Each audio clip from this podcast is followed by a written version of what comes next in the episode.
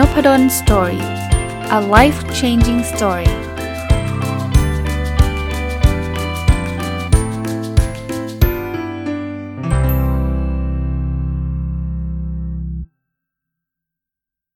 สวัสดีครับ ยินดีต้อนรับเข้าสู่นพดล Story Podcast นะครับ วันนี้เนี่ยจะขอหยิบยกโพสต์อันหนึ่งนะครับ ที่ผมไปเจอในโซเชียลมีเดียใน Facebook เนาะต้องอ้างอิงที่มาที่ไปนิดนึง แล้วก็อยากจะแทรก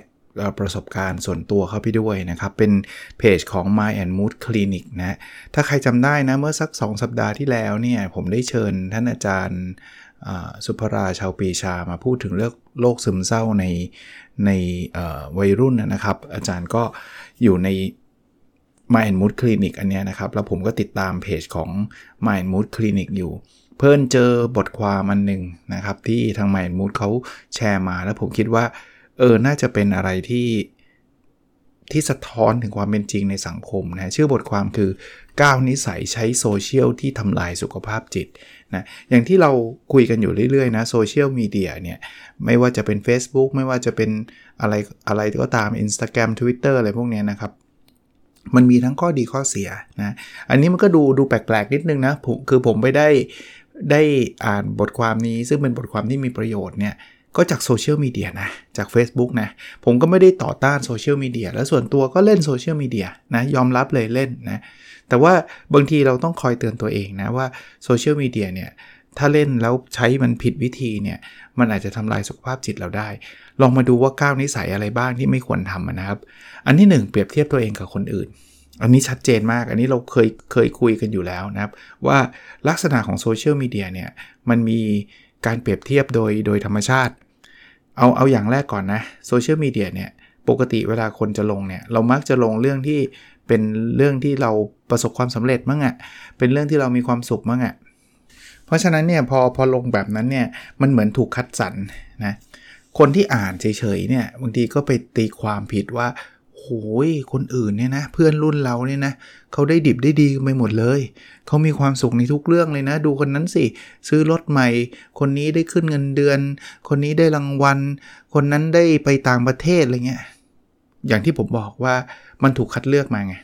ไอ้เรื่องที่เขาตกงานเขาไม่มาโพสนะเรื่องที่เขาถูกลดเงินเดือนถูก layoff เขาไม่มาโพสตอนที่เขาอยู่ในประเทศ กินข้าวข้างทางเขาไม่มาโพสต์เขาโพสตอนที่เขาแบบไปต่างประเทศ ซึ่งอาจจะเป็นครั้งแรกในรอบ 10 ปีอย่างเงี้ยเพราะฉะนั้นเนี่ยพอเราไปเปรียบเทียบกับคนอื่น คือไปไปเปรียบเทียบกับคนอื่นหมายถึงว่าคนที่ไปโพสโซเชียลมีเดียซึ่งเขาคัดเลือกมาแล้วเนี่ย จิตตกครับ เราเริ่มไม่พอใจในตัวเองนะเริ่มรู้สึกว่าเรามันห่วยนะเรามันไม่ได้เรื่อง การใช้โซเชียลมีเดียแบบนี้ทำลายสุขภาพจิตเรานะครับถ้าใครนะผมแนะนำนะผมผมก็ต่อยอดไปด้วยนะ คือคือ ก็คล้ายๆรีวิวนะครับ เอาเอาโพสต์นี้มารีวิวต่ออีกทีหนึ่งก็คือแทรกประสบการณ์แทรกความรู้สึกไปว่า ถ้าใครดูแล้วรู้สึกจิตตกว่าทำไมฉันไม่ได้เรื่องเลิกดูก่อน หยุดก่อน หยุดก่อน เพราะว่าจริงๆ อย่างที่ผมบอกนะ ในความเป็นจริงเนี่ย เราเห็นโลกด้านเดียวของเกือบทุกคนนะครับเกือบทุกคนเขาก็จะโชว์และด้านดีๆนะครับอันที่ 2 เลยที่ทำให้เราทำลายสุขภาพจิตได้ง่ายมากเลยคือ เสพติดพวกดราม่าโซเชียลมีเดียเนี่ยมันมีดราม่ากระจายไปหมดเลยนะ เอาที่เราเห็นเห็นกันบ่อยสุดนะสองอย่างเท่าที่ผมเห็นนะ อันแรกคือการเมือง คือคือผมไม่ได้บอกว่าให้เราเลิกคิดเลิกสนใจเรื่องการเมืองนะครับ การเมืองเป็นเรื่องสำคัญกับชีวิตความเป็นอยู่เราสนใจได้นะ แต่ถ้าเกิดท่านอินมากจนเกินไปเนาะท่านจะไปถล่มเข้าไปเขาเรียกว่าเปิดวอลเปิดวอลไปไปในเพจที่เขาชอบด้านหนึ่งแล้วคุณก็เกลียดอีกด้านหนึ่งแล้วคุณก็ไปลุยกันเนี่ย ถ้าถ้ามากจนเกินไปเนี่ยเราจะมีความคิดเชิงลบเลยวันๆคุณจะเครียด วันๆคุณจะเต็มไปด้วยความเกลียดนะอีกอันนึงเนาะพวกฟุตบอล คือส่วนตัวผมเป็นแฟนบอลนะแล้วผมผมโอเคอย่างยิ่งนะครับ ที่จะมีการแซวกันเล่นๆ สนุกสนานเฮฮาเป็นเรื่องปกติ แต่ว่ามันจะมีบางบางกลุ่มนะบางอันเนี่ยจะแบบโอ้โหเอาเป็นเอาตายมากเลย บางทีเรารู้สึกว่าเฮ้ยมากไปเปล่านะทีมฟุตบอลเขาอยู่ที่ประเทศอังกฤษเนี่ย คนในเมืองเขาอาจจะไม่อินเท่าคนในเมืองไทยอะไรเงี้ย คือบางทีมันเยอะไปนะ หรือว่าดราม่าอื่นๆก็ตามนะครับ ผมว่าธรรมชาติมนุษย์แหละชอบดราม่า มันสนุก มันดูแบบมันทำให้แบบเขาเรียกอะไรนะ ร่างกายเราร้อนเผาอะไรเงี้ย แต่ถ้าเกิดมันแบบร้อนแบบตลอดเวลา มันมันไม่ไหวอะมันหัวร้อนอย่างเดียวอย่างเงี้ยไม่ไหวนะครับ แล้วมันจะสร้างความก้าวร้าวเราด้วยนะ บางคนก็ใช้คำหยาบคายด่าพ่อ ด่าแม่อะไรเงี้ยไปเป็นเรื่องเป็นราวเลยนะ ก็ถ้าใครเริ่มรู้สึกว่าตัวเองเริ่มติดพวกกระทู้ดราม่าพวกโพสต์ดราม่าต่างๆเนี่ยลดลดลงบ้างก็ดีนะครับ ลดลงบ้างก็ดีนะอันที่3นะเป็นลักษณะที่ผมไม่ค่อยได้คิดถึง แต่เขาก็บอกว่าทำลายสุขภาพจิตคือแข่งกันโพสต์ คือเคยมีมีบางคนไหมเวลาไปงานอะไรปุ๊บเนี่ยจะต้องรีบลงแล้วเพราะว่ามันเหมือนกับถ้าเราลงช้าเดี๋ยวคนอื่นเขาลงหมด แล้วคนอื่นลงหมดแล้วเรากลายเป็นว่าโพสต์เราแป๊กเนาะก็เลยก็เลยกลายเป็นว่า ฉันจะต้องแบบทำทำทำให้เร็วที่สุด ฉันจะต้องเป็นคนแรกเอ่อถ้าใครเริ่มติดนิสัยแบบนี้นะว่า เฮ้ยทำไมคนนั้นโพสต์ก่อนเราคนนี้โพสต์ก่อนเราเนี่ย ผมว่า หยุดบ้างก็ได้นะ เราโพสบ้างก็เออเราโพสช้าบ้างก็ได้ หรือไม่โพสบ้างก็ได้นะ ไม่จำเป็นที่ต้องโพสมันทุกเรื่องทุกราวนะครับบางคนบอกว่าโอ้โหมันเหมือน มันเหมือนการแข่งขันนะผมนึกถึงในอดีต ผมว่าเด็กรุ่นนี้นึกนึกภาพตรงนั้นไม่ออกแล้วมันคล้ายๆหนังหนังสือพิมพ์สมัยผมเด็กๆอะ่ะเขาจะแย่งกันแบบนำเสนอข่าวอะถ้าใครตกข่าวนี่ถือว่าแบบ วายหนังสือพิมพ์ไม่ได้ข่าวเรื่องนี้ ซึ่งซึ่งเป็นความผิดมหันเลยนะ ของนักหนังสือพิมพ์ ถ้ามันเป็นข่าวใหญ่แล้ว แล้วเขาพาดหัวข่าวกันทุกฉบับ แล้วฉบับคุณคุณไม่ได้พาดอะ่ะ เพราะว่าคุณตกข่าวไปอะ่ะอันนั้นน่ะใช่เพราะว่ามันเป็นการค้าเนาะมันเป็นการแข่งขัน แต่ว่าโซเชียลมีเดียเนี่ยไม่จำเป็นต้องรีบรีบกันขนาดนั้นนะครับรีบกันขนาดขนาดนั้นนะข้อ4นะอันนี้คือโพสทั้งทั้งที่ยังไม่ได้เช็คความจริง ยังไม่แน่นะคือบางทีเนี่ยเราเห็น แล้วแล้วเดี๋ยวนี้มันมันเป็นชอบเป็นแบบนี้เขาเรียกว่าพวกคลิกเบสหรือว่าพวกเขาเรียกว่าพาดหัวข่าวที่แบบล่อหลอกให้เราเข้าใจผิดอะแล้วเราก็รู้สึกเกลียดเลยทันทีเลยนะ คือพอเกลียดเสร็จปุ๊บเราก็จะรีบโพสต์ด่าทันทีเลย ว่าเฮงซวยนู่นนี่นั่น แต่ถ้าเกิดคุณเข้าไปอ่านในเนื้อข่าวดีๆนะมันไม่ได้เฮงซวยเลยมันเรื่องปกติเลย มันเป็นเรื่องธรรมดา ถามว่าทำไมคุณถึงถึงไปโพสต์ว่าเฮงซวย เพราะว่าคุณอาจจะไม่ได้อ่านทั้งทั้งเนื้อข่าวไงแล้วคุณก็ไปโพสต์ เหมือนกับร่วมกระแสเขาไปทันที ไปด่าเขาทันที คืออย่างนี้คุณไม่ได้เช็คนะครับ แล้วคนต่อไปนะพวกเพื่อนๆเรานะก็เห็นแล้วเอ้ยเพื่อนในนี้มันเออมันเฮงซวยจริงเว้ยเขาเชื่อเราไงเขาก็แชร์กันต่อเลย แล้วสุดท้ายเนี่ยกลายเป็นว่าคุณกลายเป็นต้นต่อ หรือว่าไม่ต้นต่อเป็นส่วนหนึ่งอะในการแพร่พวกเฟกนิวนะครับ ซึ่งถ้ามันเป็นเรื่องราวที่มันแบบไปทำร้ายคนอื่นด้วยนะ อันนี้อันตราย แล้วสุดท้ายคนโพสเนี่ยอะไรจะเครียด มันกลายเป็นว่าเฮ้ยคุณไปโพสเฟกนิวนะผิดกฎหมายอะไรเงี้ยเขาจะฟ้องคุณหรือเปล่าก็ไม่รู้อะไรเงี้ยเพราะฉะนั้นเนี่ยก่อนโพสเนี่ยเช็คก่อน มันเป็นข่าวจริงหรือเปล่า ไม่ใช่เขาใครก็ได้นะเดี๋ยวนี้คือคือโซเชียลมีเดียเนี่ยมันมีข้อดีข้อเสีย ข้อดีคือใครก็ได้ที่จะมาเป็นนักข่าวถูกปะผมโพสต์วันนี้ก็มีเพื่อนๆ ผมหลายคนเห็นนะผมพูดในพอดแคสต์วันนี้ก็มีหลายคนฟังอะ่ะผมก็กลายเป็นนักข่าวในอดีตแหละ อันนี้คือข้อดี แต่ถ้าข้อเสียคือถ้าเกิดผมเอาอะไรที่มาที่มันเป็นเฟกนิวมาพูดอะ่ะ มันก็แย่ถูกปะก็ก็ต้องระวังนะครับ เช็คเช็คสักนิดหนึ่งเช็คสักนิดหนึ่งนะครับ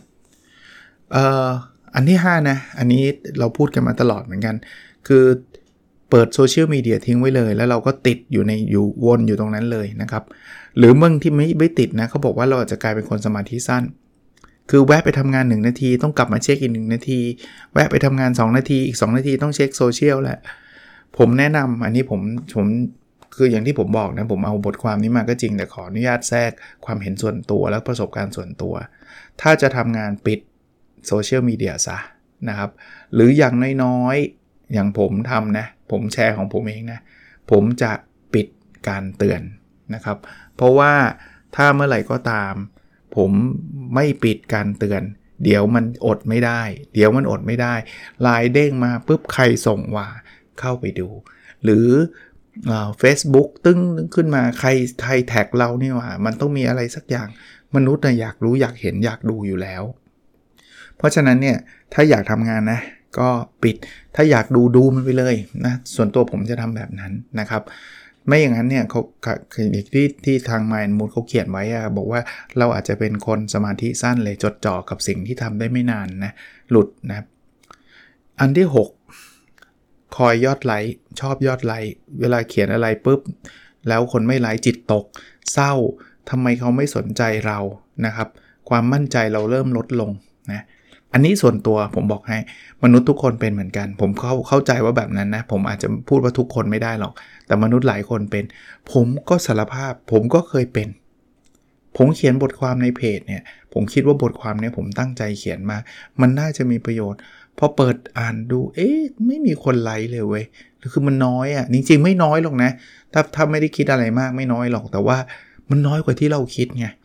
ไม่บางบทความคนไลค์เยอะกว่านี้เยอะเลยตอนนั้นนี่ไม่ได้คิดว่ามันจะดีขนาดนี้เลยนะให้บทความนี้ตั้งใจปั้นมาอย่างดีเลย แต่ว่าถ้าเกิดเราติดติดติดมันเกินไปอะ่ะมันจะพานว่าฉันมันไม่ได้เรื่อง ฉันมันเขียนไม่ได้ไม่ได้ไม่ได้เก่งไม่ไม่ดี แล้วยิ่งไปบวกกับข้อที่หนึ่งเมื่อกี้คือเปรียบเทียบคนอื่น คนนั้นเนี่ยเขาเขียนแป๊บเดียวเขายังได้ไลค์ตั้งเยอะ เราเขียนตั้งนานแล้วไม่ได้ไลค์อย่างเงี้ย กลายเป็นเรื่องไลฟ์เนี่ยกลายเป็นเรื่องใหญ่เรื่องโตเลย อย่าทำแบบนั้นนะ ถ้าคืองี้เบียาไม่ได้หรอกถ้าเอาเอาเป็นว่าถ้าเราทำแบบนั้นเนี่ยเราเราจะหมดกำลังใจ เพจนพดลสตอรี่ไม่ใช่เพจที่มีคนไลค์เยอะที่สุดแน่นอน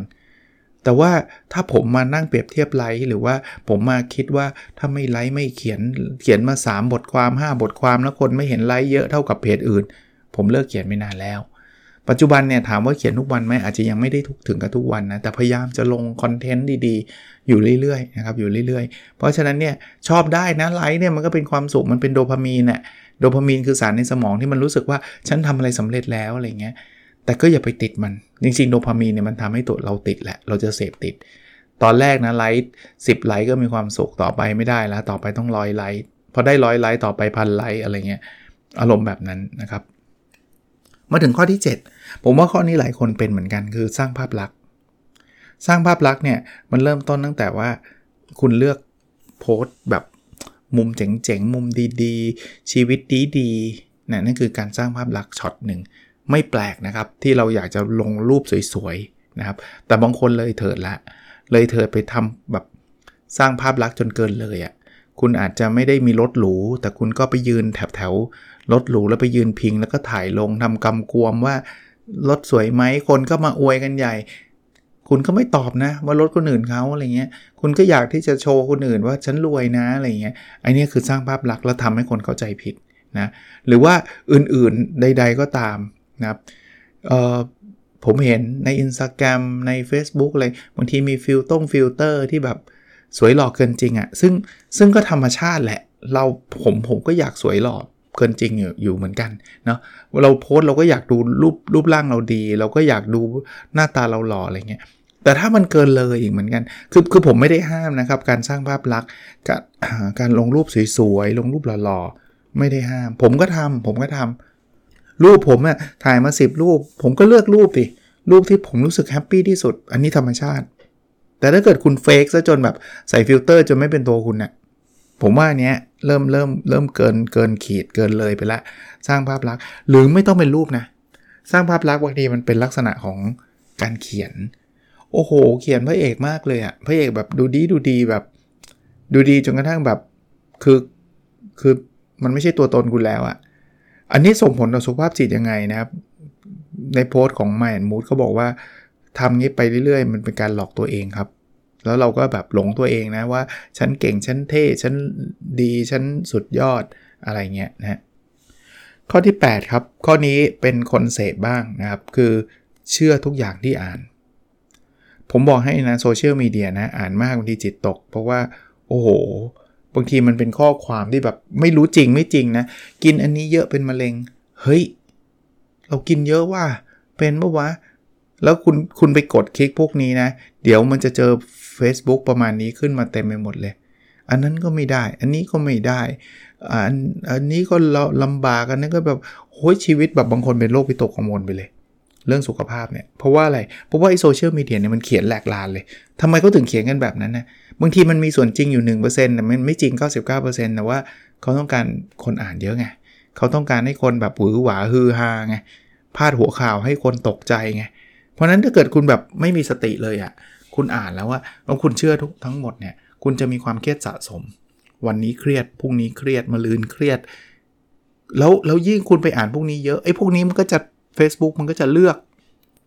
สิ่งพวกนี้เข้ามาให้คุณอ่าน เพราะว่ามันรู้อะมันมีอัลกอริทึมไง มันรู้ว่า อ๋อ ชอบอ่านประมาณนี้ใช่ไหม เดี๋ยวฉันหาโพสต์ประมาณนี้หาเพจประมาณนี้ให้คุณอ่านนั้นคุณก็จะหมุนวนอยู่แต่กับไอ้เรื่องพวกนี้ซึ่งซึ่งก็ทำให้คุณวิตกกังวล ข้อ 9 ข้อสุดท้ายนะ คือใช้โซเชียลมีเดียเป็นที่ระบายความโกรธ คุณเห็นภาพปะคือบางทีคนโกรธเนี่ยมันหยุดยั้งไม่ได้ ถ้าโกรธแล้วคุณไปด่าเพื่อน นี่มันยังเป็นหนึ่งต่อหนึ่งคืออย่างมากเพื่อนคุณก็ไม่พอใจคุณแต่ว่าคนเดียว แต่ถ้าเกิดคุณโกรธแล้วคุณไปโพสต์ด่าเพื่อน มันไม่ใช่1ต่อ1ละคุณทำลายชื่อเสียง1ต่อร้อยหนึ่งต่อพันคุณโพสต์แบบไหนอะเพื่อนคุณมีเป็นพันคุณก็ให้คนเป็นพันเห็นนะ แล้วอันเนี้ยมันมันเสียทุกอย่างเลย มันเป็นทั้งชื่อเสียงคุณเนี่ยไม่ได้เสียแค่คนเดียวนะ เสียแบบเห็นเห็นแล้ว แล้วบอกให้นะเขาเรียกว่า social footprint เนี่ยมันมันถูกเก็บไว้ ถึงแม้ว่าคุณจะลบโพสต์แล้วก็ตาม คนเราอะก็แปลกนะ เห็นโพสต์แบบนี้จะต้องรีบแคปหน้าจอ กลัวคนลบ เพราะฉะนั้นคุณลบไม่ทันเขาหรอกเขาเห็นปุ๊บเขาแคปเลยเขาแคปเลย แล้วก็ยิ่งระบายความโกรธเนี่ยมันก็ไปสร้างความโกรธให้คนอื่น คุณไปด่าเขาเขาก็ด่าคุณกลับ แล้วคุณก็มีเพื่อนคุณไปด่าเพื่อนเขาเพื่อนเขาก็ด่าเพื่อนคุณกลับ แล้วก็กลายเป็นสงครามทางทางโซเชียลมีเดียนะครับก็เป็น 9 ข้อนะ ผมทวนให้ฟังจริงๆ ผมบอกว่ามาจากผม ผมต้องให้เครดิตอันแรกก่อนมาจาก My and Mood Clinic เนี่ย ก็เพราะว่าผมไปเสิร์ชผมอ่านผมตามเพจนี้นะครับ แต่ว่า My and Mood เขาก็บอกว่าเขามาเอามาจากที่อื่นอีกทีหนึ่งนะครับเขามี มีมีลิงก์บอกนะครับนะสิง magazine com digital marketing wow com แล้วก็เป็นบล็อก 10 way social media effect hours เดี๋ยวผมอ่านให้นิดนึงนะ เผื่อใครจะไปเสิร์ช original บล็อกนะครับอ้าว กดไปแล้วกัดดันลิงก์มันดันไม่ available ซะแล้ว เออก็ไม่เป็นไรแล้วกัน เข้าถ้าถ้าอยากดูตัว original อันอันของ Mind and Mood ก็เข้าไปที่ Mind and Mood and เป็นเป็นเครื่องหมาย and นะแล้วก็คลินิกดูก็ได้นะครับ ในนั้นก็จะมี original source อีกทีหนึ่งแต่พูดเร็วๆ อีกทีหนึ่งนะ 9 ข้อนะ ที่ทำให้เราเสียสุขภาพจิตจากโซเชียลมีเดีย 1. เปรียบเทียบตัวเองกับคนอื่น 2. เสพติดกระทู้ดราม่า 3. แย่งกันโพสต์ ใครโพสต์ก่อนชนะ 4. โพสต์ทั้งที่ยังไม่ชัวร์นะครับ มัน เป็นเฟกนิวแล้วเราก็โพสต์ไปนะ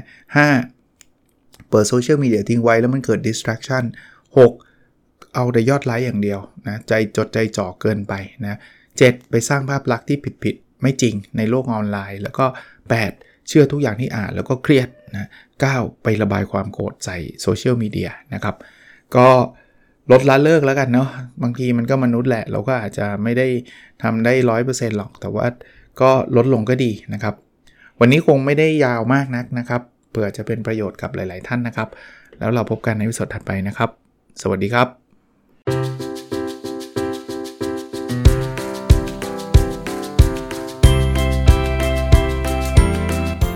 n o p ด d o n Story